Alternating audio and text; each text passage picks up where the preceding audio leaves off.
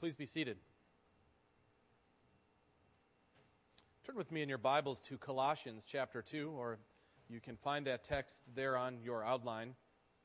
Here is really a good example. Uh, Colossians 2, the first several verses, uh, really a good example of where chapter divisions can sometimes take away from uh, the authorial intent, uh, the way the author's writing. Uh, we added those, or the church added those chapters just to give us reference points to be able to find passages quickly. Uh, but here we can sometimes think that there are two different subjects when in fact the last few verses of chapter 1 belong entirely with these, chap- these verses that we are now uh, going to study this morning. Uh, you'll remember the verses immediately preceding chapter 2 uh, display Paul's toil and struggle to see people matured in Christ. That the very purpose of his ministry is to see people sanctified or to grow complete in Christ, to become all that Jesus would have each of us be in him. And that takes toil, that takes struggle, that takes work, that takes labor. And so he's continuing that sentiment now in the first five verses of chapter 2 as we consider today what spiritual maturity actually looks like. Hear God's word, Ephesians 2 1 through 5. For I want you to know how great a struggle I have for you and for those at Laodicea, and for all who have not seen me face to face, that their hearts may be encouraged, being knit together in love, to reach all the riches of full assurance of understanding and the knowledge of God's mystery, which is Christ, in whom are hidden all the treasures of wisdom and knowledge. I say this in order that no one may delude you with plausible arguments. For though I am absent in body, yet I am with you in spirit, rejoicing to see your good order and the firmness of your faith in Christ. Let's pray. Father, we thank you for this, your holy word. We thank you for how it guides and directs us, it feeds us, it builds us up, it encourages us, it convicts us, it exposes us, it draws us to Jesus. I pray, Father, that as we study today what spiritual maturity looks like, as the apostle is revealed by your Spirit, that we would do a self analysis of this uh, very question Are we spiritually mature? Are we maturing in Christ? And also as a church, Lord, that you convict us, that we would be a place that strives and toils and struggles to see men, women, children made mature in Jesus for his glory. Pray this in Jesus' name. Amen. What is your definition of spiritual maturity? Think to yourself of a spiritually mature person in your mind. Who comes to your mind? Why would you say that they are spiritually mature? Is it because they know the Bible very well? Is it because they have a deep theological or doctrinal knowledge? Is it because of the way they treat others? Is it because of something they've done for you personally in your own walk with the Lord? Is it because of the way they lead their family or participate in their family's life? Is it because they are successful at their given profession and, are, and claim the name of Christ as well? Is it because of the way they speak or what they have or what they wear or who they are associated with? Honestly, what is your concept of spiritual maturity? And as we look at this text today, I want us to, at the end of the sermon, ask ourselves again do we still have the same picture of spiritual maturity that we began with? Will we still say the person that comes to mind is spiritually mature? Will we be able to honestly analyze ourselves and say that we are on the road to spiritual maturity or we are maturing in Christ?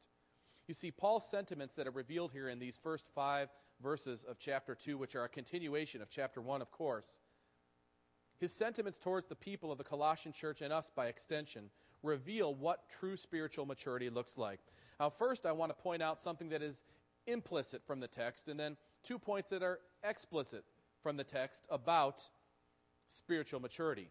First, I would just like to draw to your attention Paul's personal sentiments, the, the way he feels towards this congregation, and then how those feelings transfer into action. I think the first thing that identifies spiritual maturity in us is when we have developed in us, given by God, a deep concern for the well being of others. That is, we're able to somehow look beyond ourselves into the spiritual well being, in particular, of someone else out there, even someone who you may not ever see with your own eyes. That's a sign of spiritual maturity that God gives. Look at verse 1. We see this revealed in Paul. And actually, look at verse 29 that precedes verse 1 of chapter 2. his description of ministry that is for the purpose of seeing people made complete in Christ. He says, For this I toil, struggling with all his energy that he powerfully works within me. For I want you to know how great a struggle I have for you and for those at Laodicea and for all who have not seen me face to face. Do you see that he has a deep concern? And it's not just uh, some guy sitting on the porch looking at the world and saying, Boy, I feel for those out there who don't have, or I feel for those who have got this or that plight uh, besetting them. He's not speaking of just concerns that have no action. His concern is deep, and so it moves him to toil and struggle to see people know Christ better. He may have been in prison when he wrote this, so the form of toil and struggle for Paul here, his concern for others, might have been prayer, and it might have been trying to get the message out in letters. Uh, but he was in house arrest too, and he was traveling, and all this time it's toil and struggle that comes out of a deep concern for the spiritual well being of others, even for those who he will never see with his own eyes. That's a sign of deep spiritual maturity. You can't manufacture it.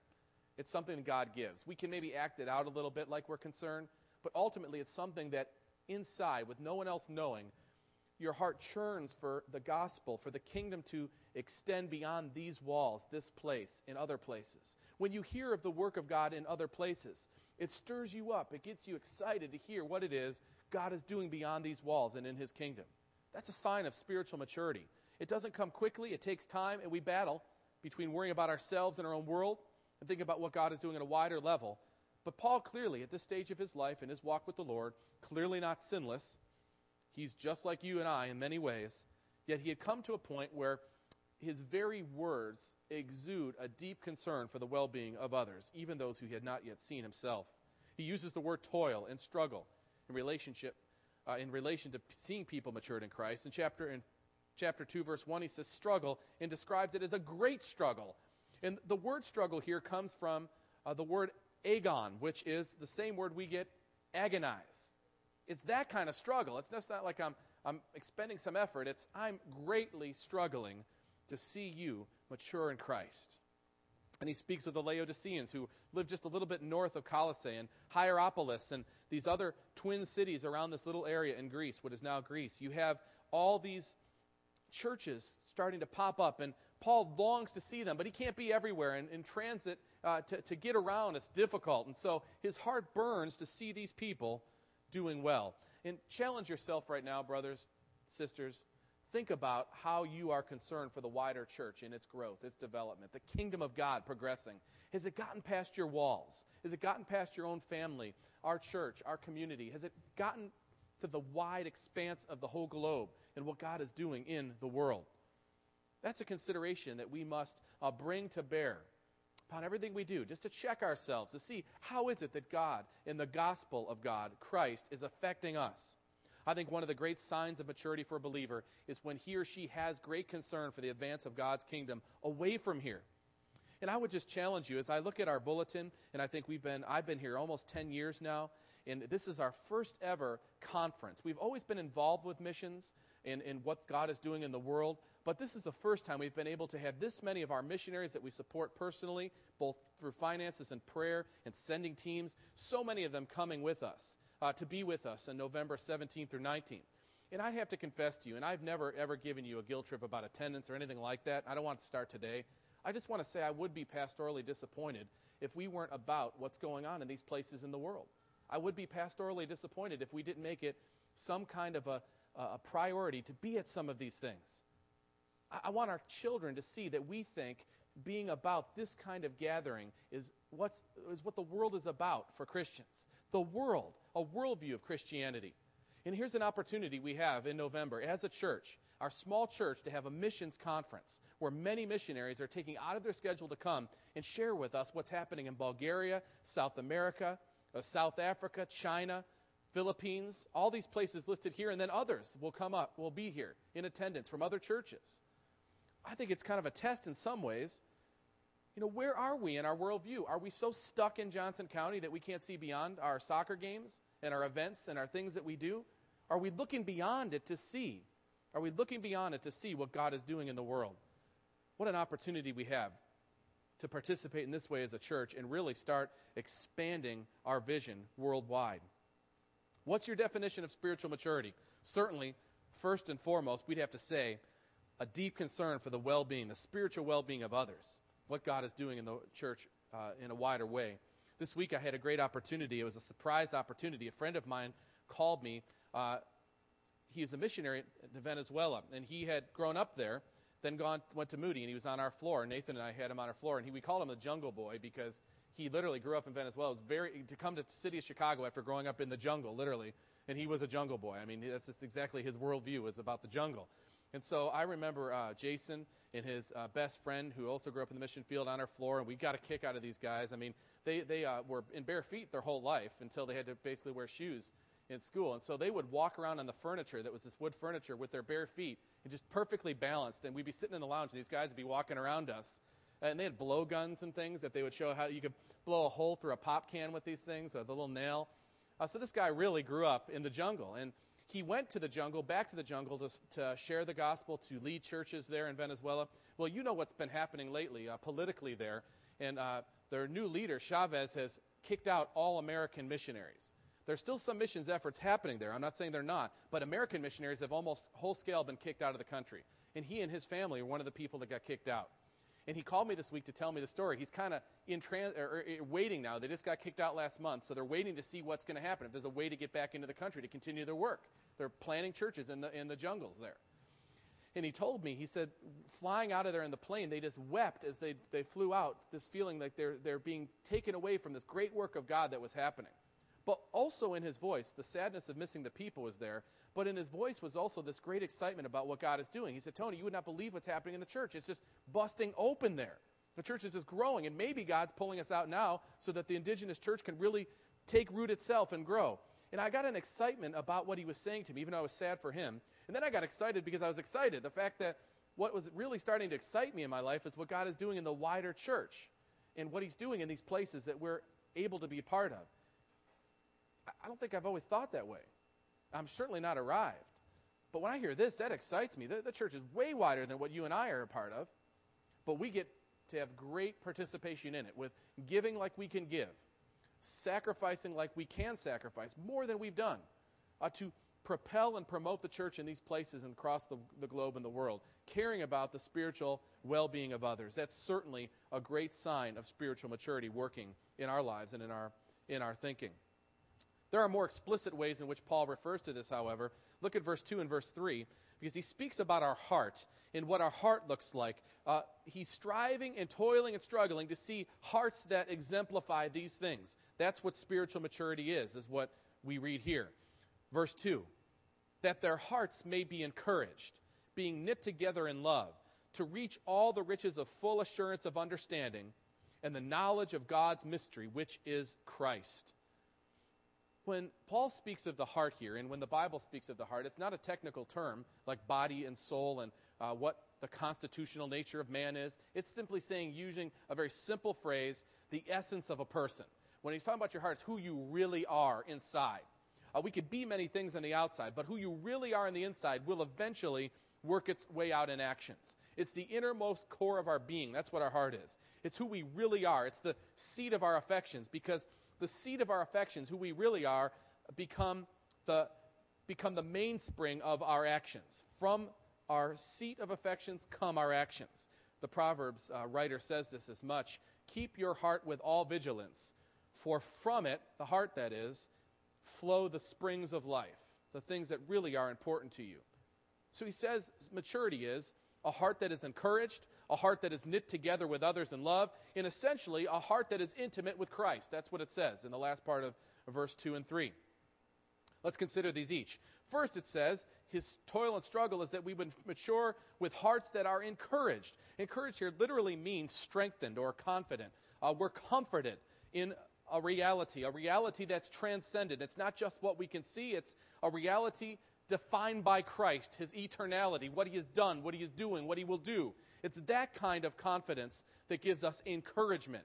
Let me be very, very clear that we are not to be encouraged or confident because of us, because of something we have in ourselves or some, uh, some potential we've got to work out. It's nothing to do whatsoever with confidence in ourselves. In fact, those things should give us terrible pause.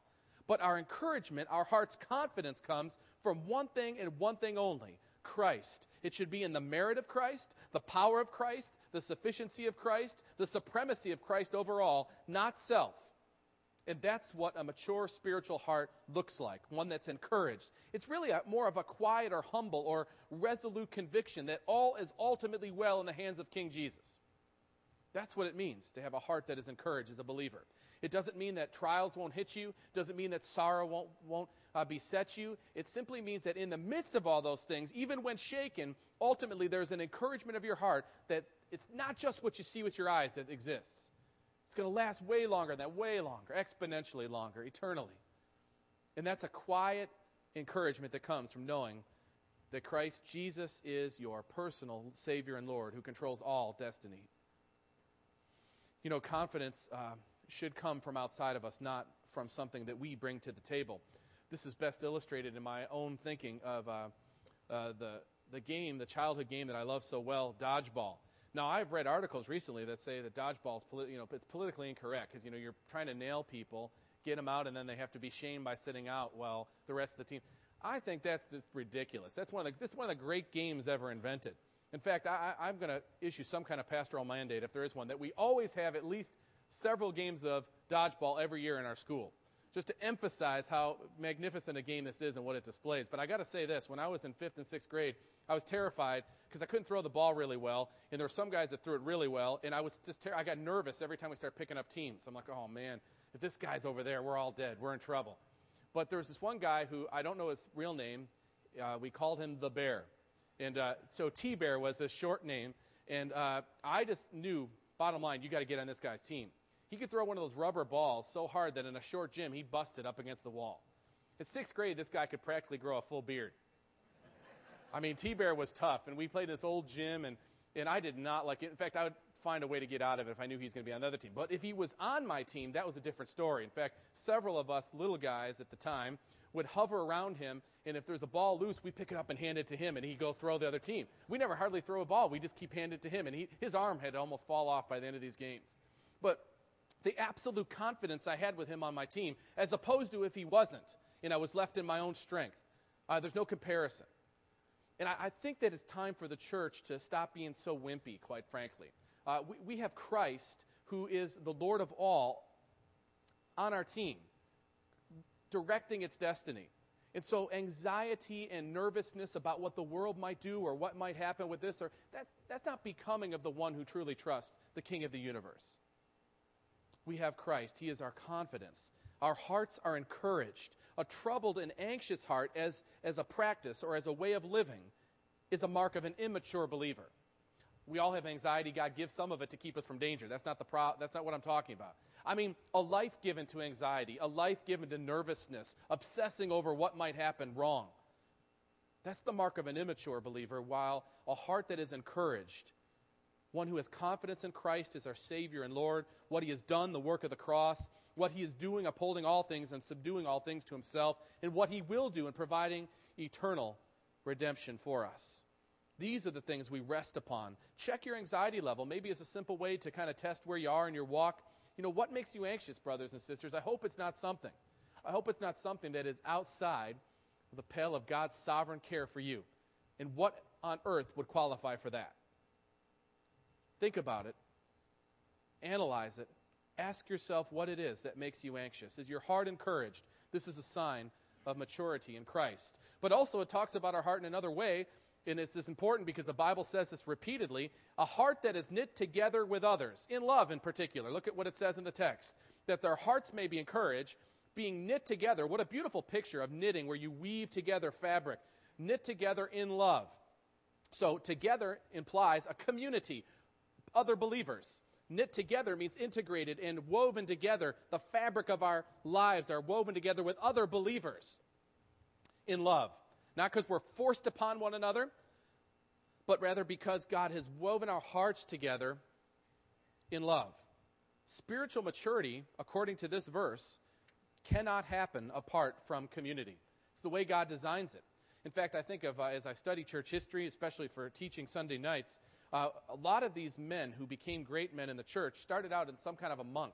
That is, they try to withdraw from society to try to be more holy or get away from persecution or get away from pressure or worldly uh, temptations. But in the end, not one of them, not one of them did any good for the cause of Christ until they came back into community. That's the only time it ever worked out for them. When they came back into community, that's when God used them and their teaching and their Uh, and their preaching and what they were saying built up the community and they rubbed shoulders with other believers. They shepherded people. They exemplified what that looks like to others, knit together in love. The community has a profound effect on each individual's spiritual maturity. I, I firmly believe that. And I've talked about this many times. I know you've heard me say community and loving one another, how important it is. It comes up in the New Testament over and over. I'll give you the most practical way that it's helped me personally as, I, as my children start to get older. I start to recognize how necessary community is. I'm reasonably confident, given the training I have, that I could pretty much indoctrinate my kids. It could probably give you a lot of the answers. But I know well enough personally that that is not the definition of maturity. It's the application of the things we learn about Jesus. That's what produces and exemplifies maturity. Well, I can't do that on my own. I have to have your help. And what happens is this beautiful dynamic is is that I try to teach these things, then I try to live them before them, and I do so imperfectly. Then the community, you are all doing the same thing, whether you know it or not. You are an example.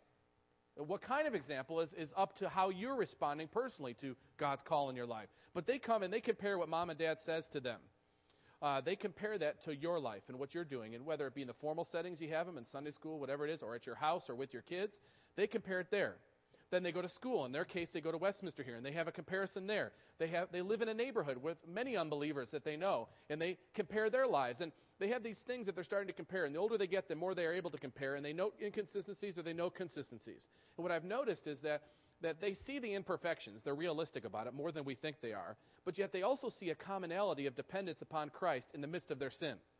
It's a gospel community, a grace community. It's not one laden with rules that they've got to ascribe to to make God love them more. That's not a gospel community. It's one that continually has to fall upon Christ for everything. And they see it not just at home and not just at church, not just at school, just how it plays out in other people's lives, but in all these spheres. And in the context of this complex community, things become solid in their minds about who Christ is. I can't exactly explain it. I can just tell you that's how it's designed. God makes us to grow in community. So we become spiritually mature as we participate in the community, centered around these things, ultimately the mystery Christ. Paul, he exemplifies this in his life so often when he writes to these churches. He leaves them with these thoughts that are so profound and worthy of our paying close attention to. When he's writing to the Corinthian church, that was a veritable mess. I mean, there's just so many things going on in that church. And he starts out by saying this God is faithful, by whom you were called into the fellowship of his Son, Jesus Christ our Lord. I appeal to you, brothers, by the name of our Lord Jesus Christ, that all of you agree, and that there be no divisions among you, that you be united in the same mind and the same judgment. He sees the importance of community coming together as one, and that can only happen when we're woven together. He says similarly to the Ephesian church, which was a more healthy church on paper. Ephesians 4, he says, Therefore, a prisoner for the Lord, urge you to walk in a manner worthy of the calling to which you have been called. And you in this text is plural, to the church. With all humility and gentleness, with patience, bearing with one another in love, eager to maintain the unity of the Spirit in the bond of peace. There is one body, one Spirit, just as you were called to the one hope that belongs to your call, one Lord, one faith, one baptism. A heart that is knit together with others is crucial and critical to your own spiritual development and growth. It happens. Spiritual maturity happens in the context of community. It's God's plan, it's His design. Please take advantage of, of, of clear, intentional ways which you could become united to one, one another. Uh, whether it be uh, regular attendance at your home fellowship group, the things we do in the Lord's Day, other opportunities. Uh, but you have got to make got to make an effort. I think it's very easy to go to events or go to things and just only keep it on the surface. And I can't tell you what it looks like for you because everybody's wired just a little bit differently. But you do have to have time together, and you do have to get involved with one another's lives. You do have to hear what other people's passions are, what their concerns are, how you can lift them up in prayer. One of the great blessings I've always enjoyed here is uh, Sunday night hearing people just share what their requests are, the things they think about, the things that concern them, and then you can think of them throughout the week. And even if you're not talking face to face all the time, uh, you do have them in your mind and heart. And you do become closer. When you see them again, you have a different level of understanding about them because of what they've shared. I hope all of us are making an effort making an effort, as our hearts are encouraged by the reality of this Christ, who is Christ, that we also would be knit together with others in love. But there's something else the text reveals for us in chapter 2, or, or verse 2 and verse 3 a heart that is intimate with Christ. This is the way I will summarize what seems to be very complex in chapter 2. But let's read it slowly and see. I think you'll see very clearly what is being spoken of in uh, chapter uh, 2, verse 2. That their hearts may be encouraged, being knit together in love. Notice closely now to reach all the riches of full assurance of understanding and the knowledge of God's mystery, which is Christ. Look at that slowly.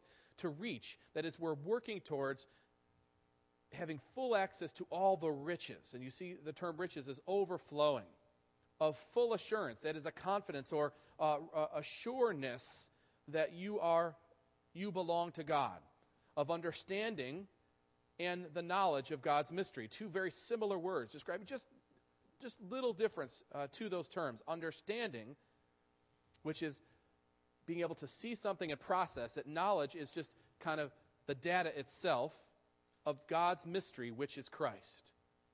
That's talking about a heart that is intimate with Christ, that knows Christ. That's what it's talking about. That you know Christ, very simply. And that is your life goal and ambition to know Christ more. So everything you study is to know Christ more. What you do is to know Christ more. Who you serve is to know Christ more.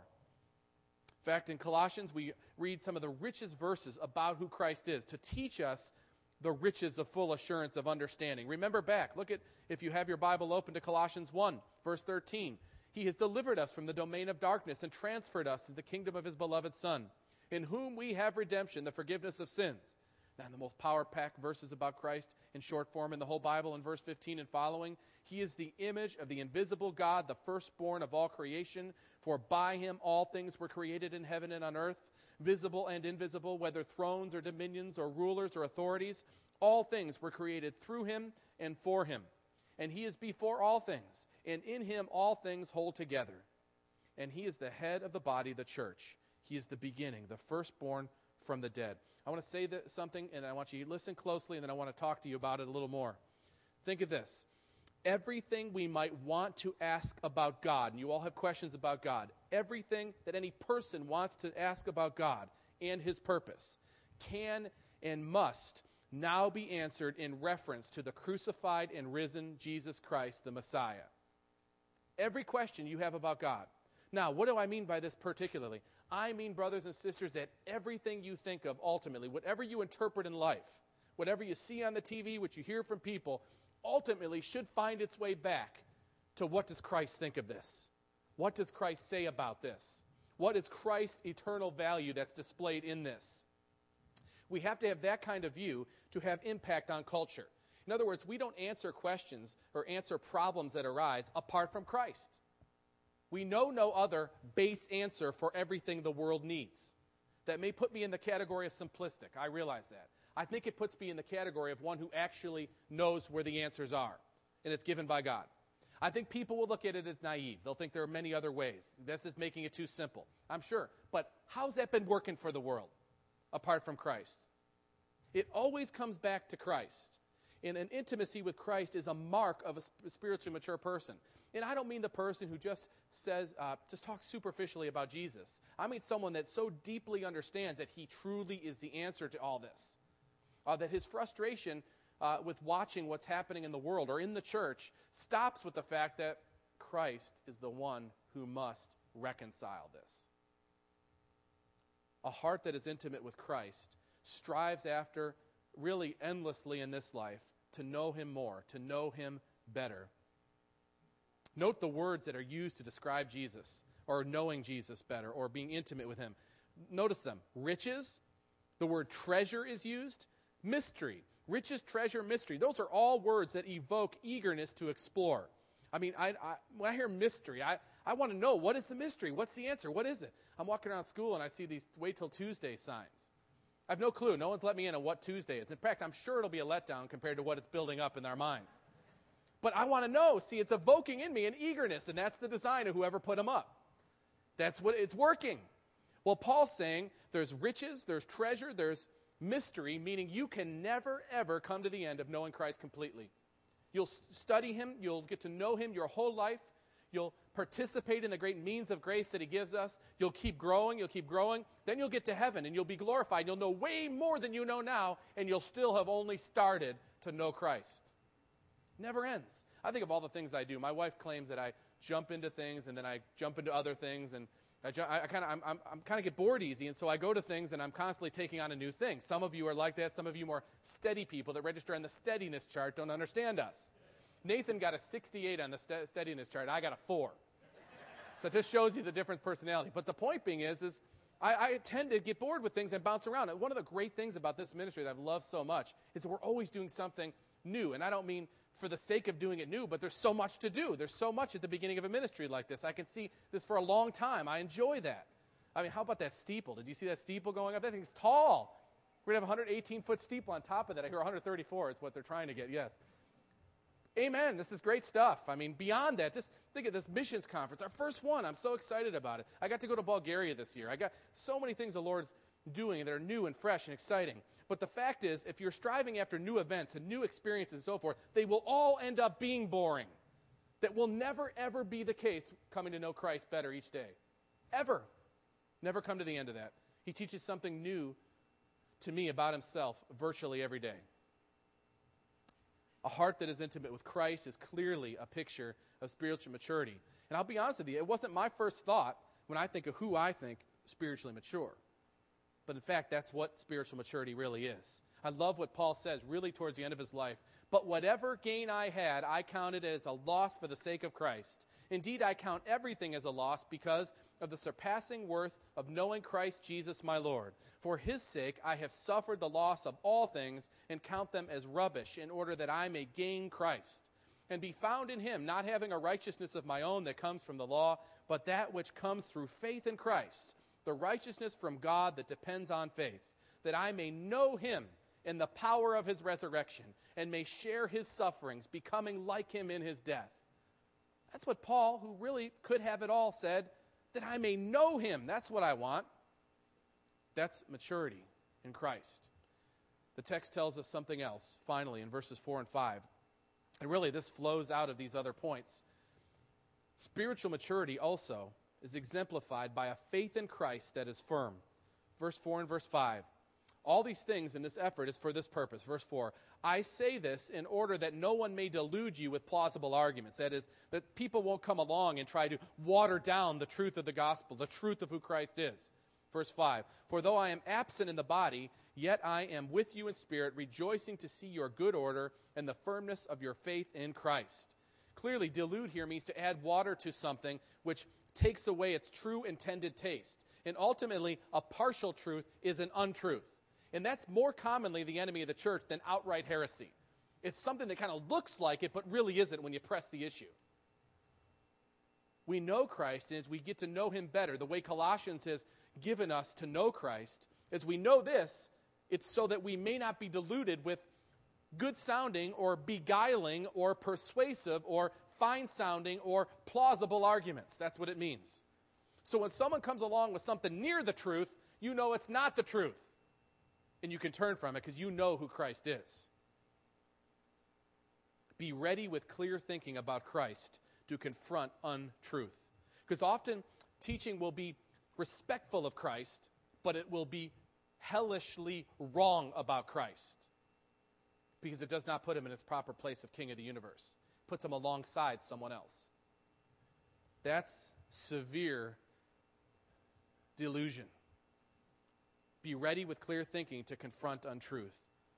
And he commends a military metaphor for those of you especially who appreciate such metaphors. In verse 5, that's what it means. It's a picture of Paul, the general, coming to check the troops for battle. Look what it says For though I am absent in the body, yet I am with you in spirit, rejoicing to see your good order and the firmness of your faith in Christ. Good order and firmness of your faith in Christ are military metaphors. Good order means that your ranks are sure, you're well organized. You've got it together that way. You're ready for battle. Your firmness has to do with you having a solid front. I'm not looking at you and seeing a weak spot over there where the enemy's going to go after. So, your good order and your firmness is a, a, military metaphor for the way the troops look when they're ready for battle, when they're ready to defend, when they're ready to do their mission. How are we on this, do you think? I mean, if, if uh, General Paul came through and he looked at us, we say that our, ranks are in good order. And Presbyterians generally, at least on the outside, look good in good order. I mean, we got it all organized. We got a chart, a flow chart even. But really, honestly, truly below the surface, could we say that we are in good order? That is, we're well ordered. We have people in the right places, people using their gifts in the way that they should be using them. Also, are we firm? That is, is there such a weak spot? And we have weaknesses, no doubt, but is there such a weak spot that it could really be subject to the enemy? The enemy could go after that target if we're not careful to shore it up.